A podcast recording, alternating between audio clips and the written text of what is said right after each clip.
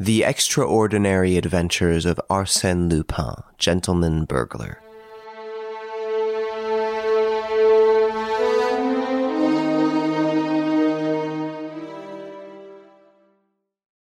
A half hour later, the commissary of police arrived, then the coroner and the chief of the Sûreté, Monsieur Dudouis. I had been careful not to touch the corpse. The preliminary inquiry was very brief and disclosed nothing.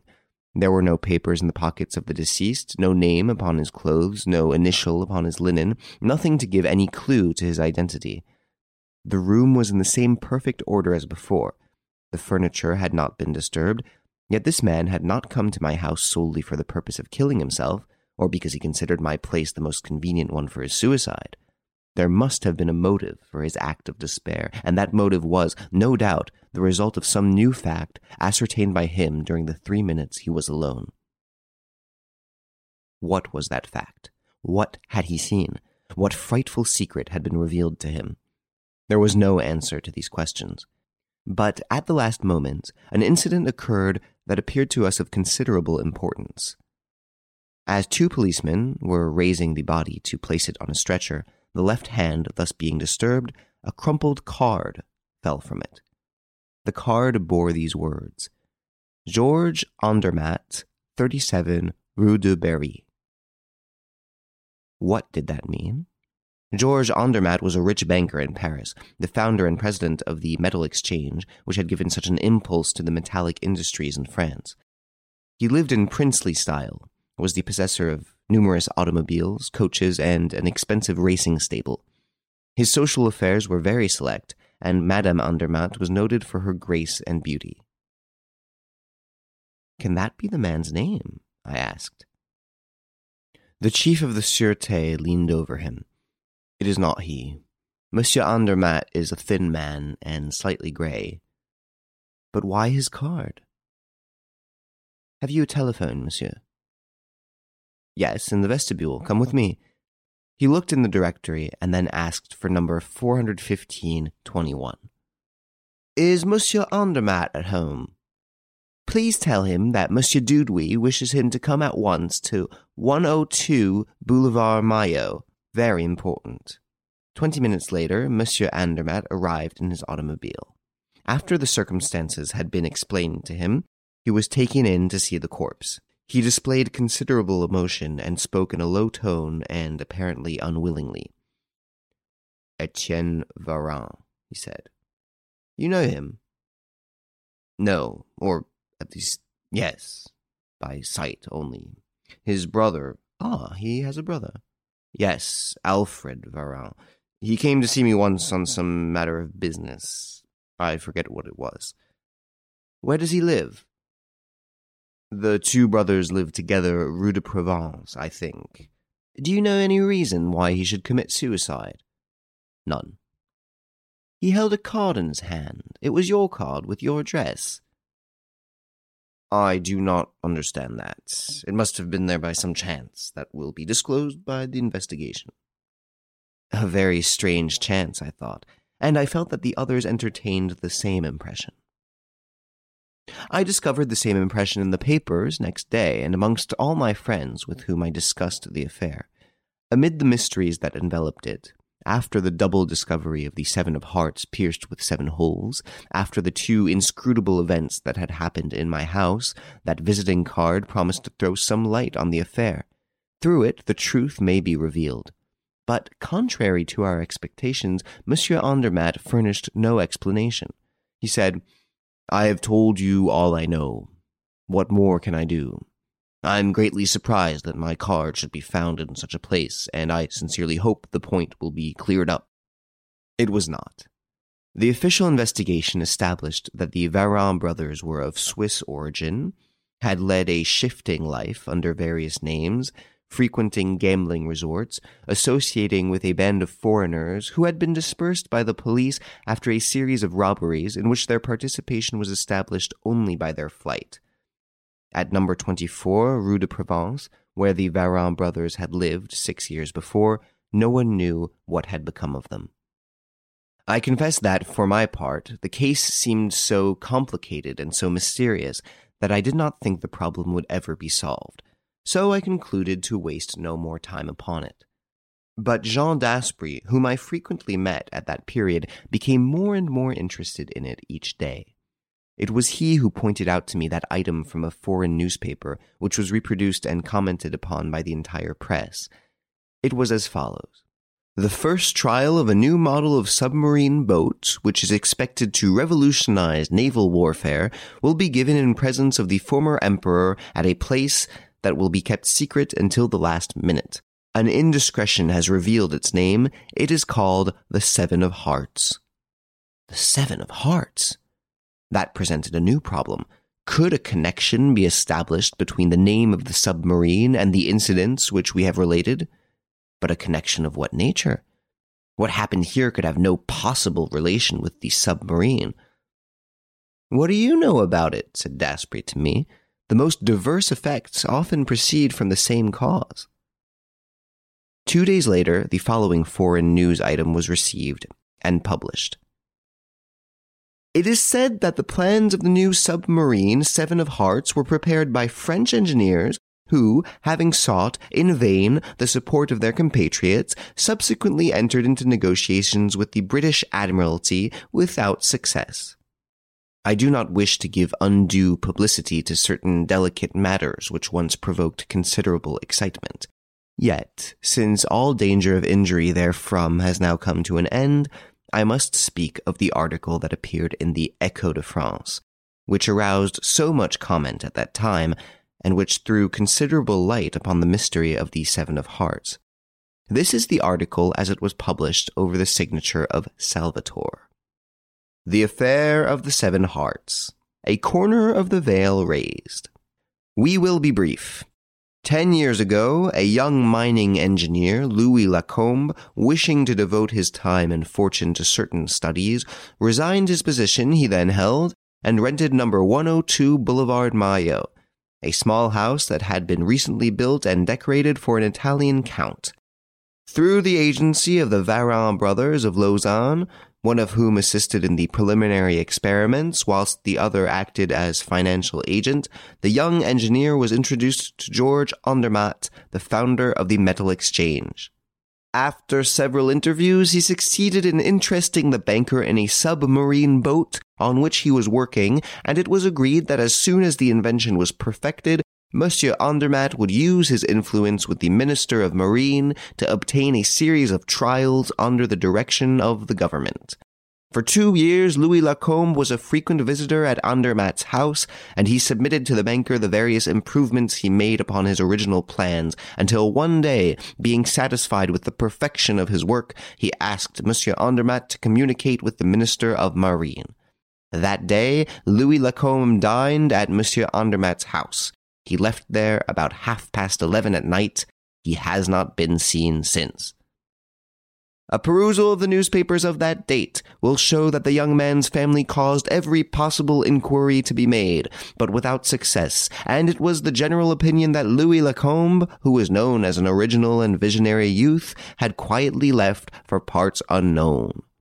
Let us accept that theory, improbable though it be, and let us consider another question which is a most important one for our country. What has become of the plans of the submarine? Did Louis Lacombe carry them away? Are they destroyed? After making a thorough investigation, we are able to assert positively that the plans are in existence and are now in the possession of the two brothers Varin. How did they acquire such a possession? That is a question not yet determined, nor do we know why they have not tried to sell them at an earlier date. Did they fear that their title to them would be called in question? If so, they have lost that fear, and we can announce definitely that the plans of Louis Lacombe are now the property of a foreign power, and we are in a position to publish the correspondence that passed between the Varin brothers and the representative of that power. The Seven of Hearts, invented by Louis Lacombe, has actually been constructed by our neighbor. Will the invention fulfill the optimistic expectations of those who were concerned in that treacherous act? And a postscript adds Later, Our special correspondent informs us that the preliminary trial of the Seven of Hearts has not been satisfactory. It is quite likely that the plan sold and delivered by the Varin brothers did not include the final document carried by Louis Lacombe to Monsieur Andermatt on the day of his disappearance, a document that was indispensable to a thorough understanding of the invention. It contained a summary of the final conclusions of the inventor and estimates and figures not contained in the other papers. Without this document, the plans are incomplete.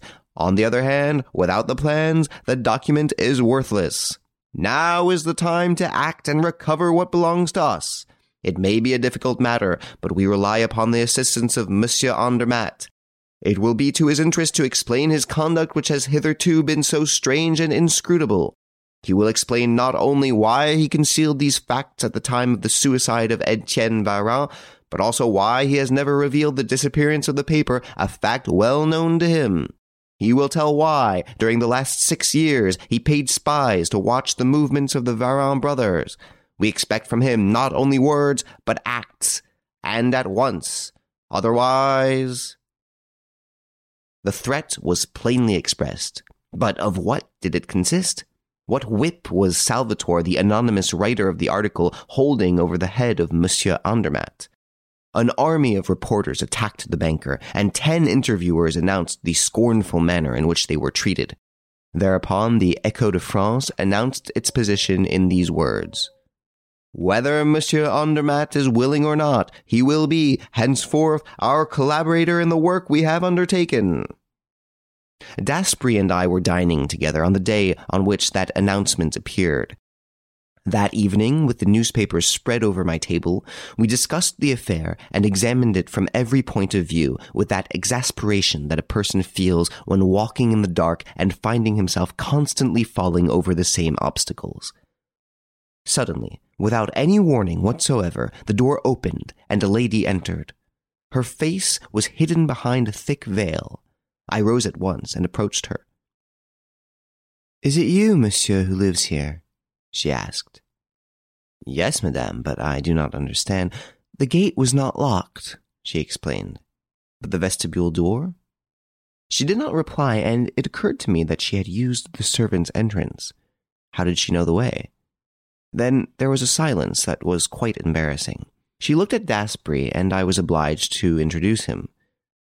I asked her to be seated and explained the object of her visit. She raised her veil, and I saw that she was a brunette with regular features, and though not handsome, she was attractive, principally on account of her sad, dark eyes. I am Madame Andermatt, she said. Madame Andermatt, I repeated with astonishment. After a brief pause, she continued with a voice and manner that were quite easy and natural. I have come to see you about that affair, you know. I thought I might be able to obtain some information. Mon Dieu, madame, I know nothing but what has already appeared in the papers. But if you will point out in what way I can help you. I do not know. I do not know. Not until then did I suspect that her calm demeanor was assumed, and that some poignant grief was concealed beneath that air of tranquillity. For a moment we were silent and embarrassed. Then Daspry stepped forward and said, Will you permit me to ask you a few questions? Yes, yes, she cried. I will answer. You will answer, whatever those questions may be? Yes. Did you know Louis Lacombe? he asked. Yes, through my husband. When did you see him for the last time? The evening he dined with us. At that time, was there anything to lead you to believe that you would never see him again? No, but he had spoken of a trip to Russia in a vague way. Then you expected to see him again? Yes, he was to dine with us two days later.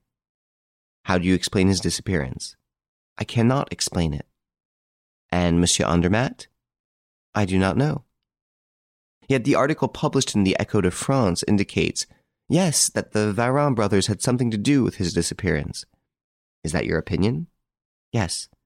On what do you base your opinion? When he left our house, Louis Lacombe carried a satchel containing all the papers relating to his invention.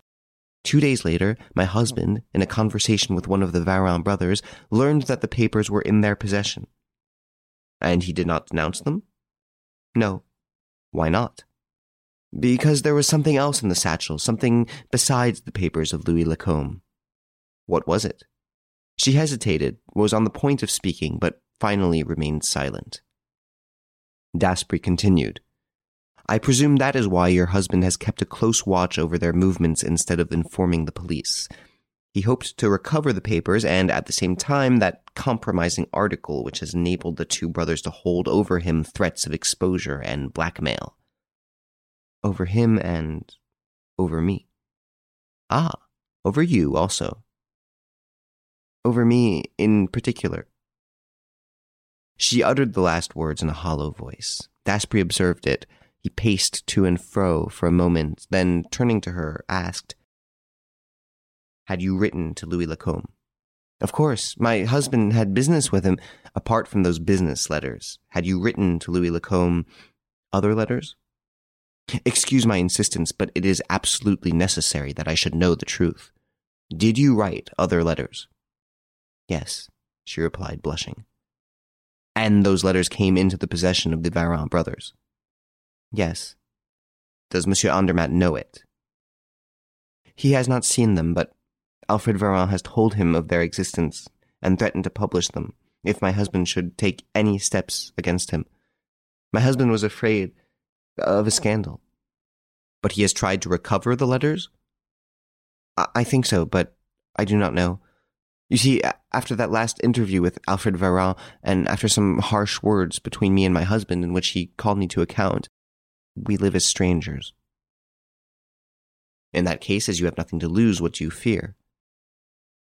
I may be indifferent to him now, but I am the woman that he has loved, the one he would still love. Oh, I am quite sure of that, she murmured in a fervent voice. He would still love me if he had not got hold of those cursed letters. What? Did he succeed? But the two brothers still defied him? Yes, and they boasted of having a secure hiding place. Well? I believe my husband has discovered that hiding place. Ah, where is it? Here,